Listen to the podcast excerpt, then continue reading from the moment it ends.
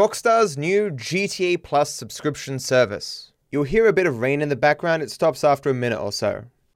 Introducing GTA Plus for GTA Online, a new membership program exclusively on PlayStation 5 and Xbox Series XS, providing easy access to a range of valuable benefits for both new and long standing players on the latest generation consoles. So, a breakdown of what they receive money in the game. So, you're trading real money for fake money. Cool. Um, some upgrade, uh, some other upgrade, some other upgrade, some other upgrade. Basically, stuff that you get, you know, if you just buy shark cards. Apparently, also, you're going to get any new vehicles like a week before anyone else. There's a special selection of bonuses and stuff only available to you. There is no reason why Rockstar needed a paywall for any of this. My response was the guy who thinks up ways to make people disgusted with Rockstar is working overtime lately. Game isn't even free to play, costs $20 without single player in June, costs $40 with single player. So a pay to play nine year old game with subscription, with microtransactions, and some of the least frequent, laziest updates in the industry we have not gotten a new area chat in nine years. Would be one thing if this game was still getting heaps of support and needs an influx of cash to make that justifiable with a waning player base, but online has a skeleton crew doing the bare minimum. This is what cheap MMOs do to milk its players at the end of its life. I can't wait for them to add like pay to win shit, exclusive stuff that you can only get through cash shops and stuff, because that's where this is going. And they're charging, what was it, like six bucks a month or something? Are they doing this as another reason to try to inspire people to get the game on PlayStation 5? It's surprising to me how well the PlayStation 5 Xbox Series XS version did, considering that most people don't have those consoles. And if you transfer your character to those versions of GTA Online, you can't use your character in the old versions anymore. So you like leave your friends behind. I mean, a genius move by I don't know Microsoft and Sony, I suppose. There's probably more Sony, where they're like, look, when one cat, one person moves their character and doesn't realize that they can't play with their friends anymore, all their friends will have to buy PlayStation 5s or whatever to be able to play again. Forcing friends to buy a PlayStation 5, exactly. It's just so garbage. This game is making so much fucking money, but so much fucking money is not enough. They want to do the bare minimum for the maximum amount of money. Once upon a time, companies would be like, we need to maintain some good public image. We can't do shit like this. Rockstar takes Two, the dish, don't care. They just don't care. I believe companies have like continued to push the boundaries of what people will accept. As in, like, okay, here's the line of what com- people will accept without massive outrage, without boycotts and shit. They go a little bit further than that. Then if they get some outrage, they go back, they try again, they go back, they try again, they go back, they try again. And eventually, like, someone's willing to take the blunt of the criticism, and then that's the new line that everyone has to not hit. And then everyone moves there. And then another company takes a hit. And then everyone moves there. And we slowly move to this point where it's just accepted that every single company is going to have like every form of possible revenue generation in their game. It certainly helps when, like, clearly the player base has always communicated to Rockstar, like, you can do whatever the fuck you want, we'll still play your game. Like, every single time they release, like, a, a pine cone on the ground and then re release the entire game, it is the best selling game for the month. There's just not enough competition. If you want the open world third person shooter thing, GTA Online's basically all you got. No one wants to compete. Limitations are good for creativity. New pet peeve of mine, chat. Just coincidentally, I've heard this opinion expressed like multiple times over the course of the week. I have no idea how that ended up happening because I hadn't heard it to that degree of frequency in a long time. But it's the idea that limitations, even significant ones, are good for creativity. And they'll go, look at this huge production with hundreds of millions of dollars in their budget, and the movie ended up shit. But look at this other movie that had like 10 bucks and it was so amazing. Look at how if just having if just your, your budget is too large, then the the, the content's going to be shit. But if you have a small budget, you know, the people got to be creative and, and they use everything to its uh, maximal degree uh, to get things done. It's going to have a much better end result. So they ignore the countless, endless thousands, if not, let's go millions over the course of, of time, projects that have died in their early stages due to not having a large enough budget or being restricted by limitations that they literally can't solve. And they they ignore all the things that came to market that were stifled because of limitations, and they only look at the successful things that where, where people have creatively gotten around limitations. Go go see, look at all that creativity that came from these limitations, and then all the things with huge budgets. They look at or, or look, lots of talent, lots of resources, very few limitations. They just ignore all the successful ones and only grab for the for the ones that try to fit their point. Right? It's uh, it's dumb the amount of times a game has like released and people have been like, man, they worked on that for too long. They had too much money. They had too much talent working on this project. They had just had too many resources. If only they had had less resources, then this game would have been so much better. This is not a common thing. Normally, the case is, man, they needed some more time in the oven. They needed more budget. They needed more people. They needed more time it is certainly the case that in some situations there have been limitations of like hardware or you know time resources whatever and people have creatively found ways around these limitations. But it's more often than not that these limitations are just unsolvable and we never get to see the end project. We never get to see the end product or it's just worse for them you know? It just annoys me uh, this idea that we're denying ourselves the peak of creativity because we don't restrict creative people to the bare minimum of what is possible. The more resources you have, the more you can create. The more finite your tools, the more finite the amount of things that can be created from what you have. Too many options causes issues too. But when does that ever happen? No one exists with unlimited resources, unlimited time. Everything has limitations to some degree. Small budget projects that break through are objectively good because they break through. If they were bad, they wouldn't even release. Yeah. It's more the case that you simply need the right allocation of resources for the scope of the project that you're trying to make. If what you want to create requires this many resources, that's how many resources you should probably have. Not this many to create as many limitations as possible, where you've got to now try and cram all this into here. You can have more than that, which means you can still create what you want, but then you have all this, which can be a distraction or can be simply wasteful. The idea that creativity benefits from having less than what you need to create what you want is just silly to me. Brandon Sanderson's crazy Kickstarter. Brandon Sanderson is a very prolific author he's one of the best-selling fantasy authors of all time, and he writes just a staggering amount of books, more books than like anyone, except maybe like I know Stephen King or someone. And he made a weekly update where he's like, guys, I've been keeping a secret for a long time. It's to do with my mental health and stuff. Uh, I'm going to make a video tomorrow talking about it. Uh, be sure to watch it. And then he makes this video where he looks so serious. He's like, it's time to come clean. And it starts like this, Han.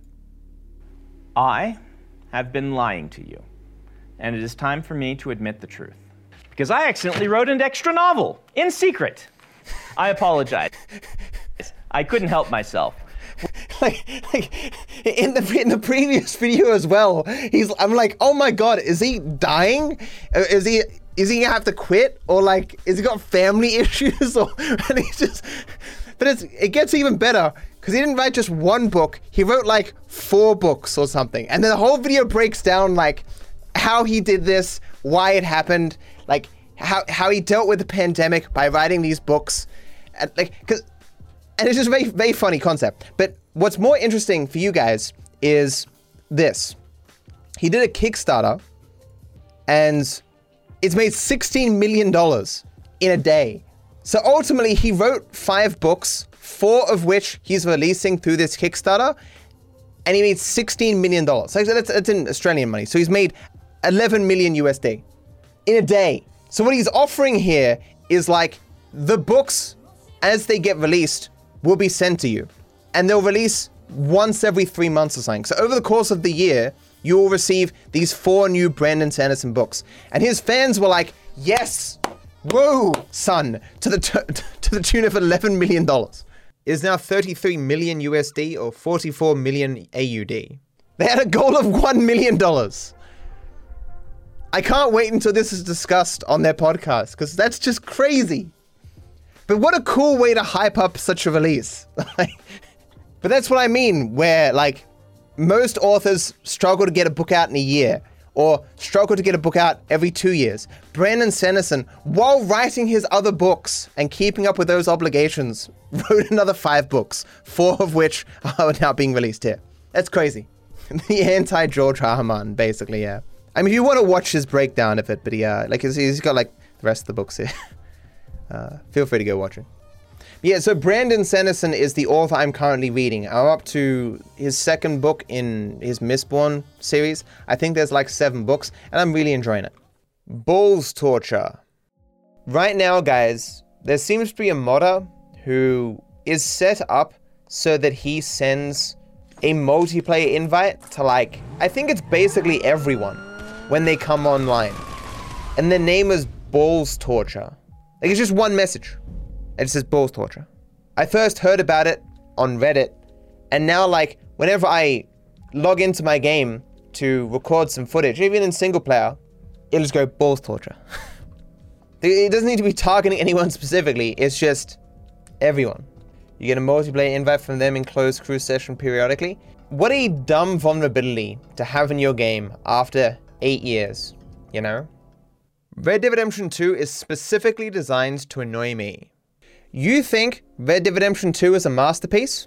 I needed, or I still need, a particular line from the game. Okay? A particular line. But it turns out Red Dead Redemption 2 doesn't have a Rockstar editor. It was something they were working on but never implemented into the game. Worse than this, the mods that you use to like get a character say a line, the line I want isn't one of the lines that can be said. Worse than this, in Red Dead Redemption 2, if you press the button to look at your character, your character turns their head to the side and like runs like this. And so you're the camera, he's like. So you can never have a front on view of your character when he's talking. And when you talk to another character, the camera spins. So I can't get a front on picture of the character saying this particular line, which he says is a greeting to another character.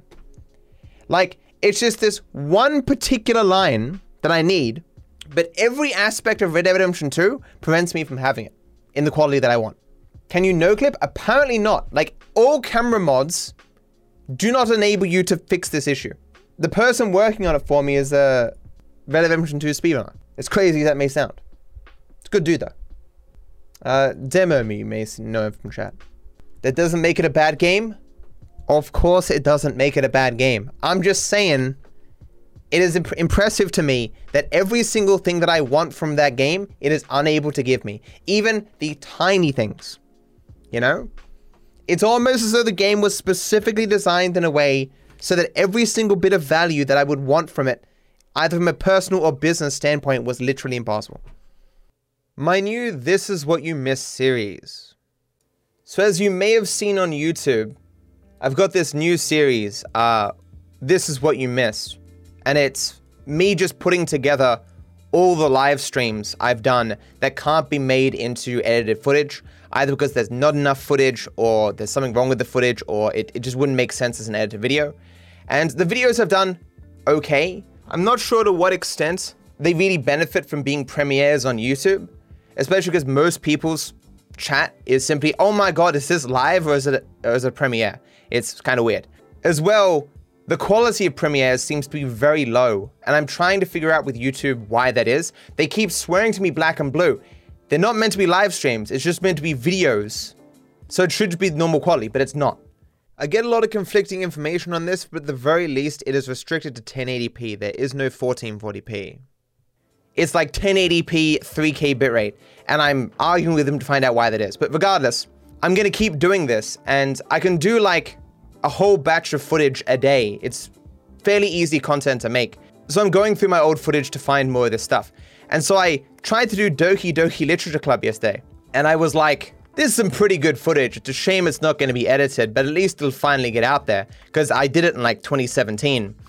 So I usually just edit the beginning, and so I started editing it, and I'm like, I can't release this unedited. So I, I just spent like the next hour editing the first 10 minutes or something. And I'm like, why am I doing this? I didn't put the text fast enough. So when I went to read it, I would wait for the text to generate and then read? I'll uh, give an example, hon. Use weird logic and dismiss the conversation. Yuri. See how long of there's a wait, long of a wait there until it all comes up and I speak. On Natsuki's weird logic and dismiss the conversation. Yuri returns to the table, carrying a tea set. She carefully placed, and like so, there's just so many gaps in here, and I have to remove them. It drives me fucking crazy. And it's good footage too. Like there's a bunch of places where I like try different girl voices and stuff. I'm just gonna edit this myself. It'll probably take like a day dedicated to it, but uh, you know. So I've been doing premieres on YouTube, right? So this is the quality of a premiere on YouTube. Look how big these pixels are in motion. Like you can literally count the pixels. We go from like 1440p, 24k bitrate to 1080p, like 3k bitrate. It is brutal. I like the idea of having the chat and treating it like a live stream and people being able to talk and stuff. If I do enough of them, people will stop being like, oh, is this live? Oh, no, it's a premiere, never mind. But the quality is just such a huge cut. Like, just huge. It's not even normal 1080p quality. It's lower quality than Twitch streams. It's like Twitch like 10 years ago. The floods in Australia. This was specifically New South Wales, near where I live. The floods are now over.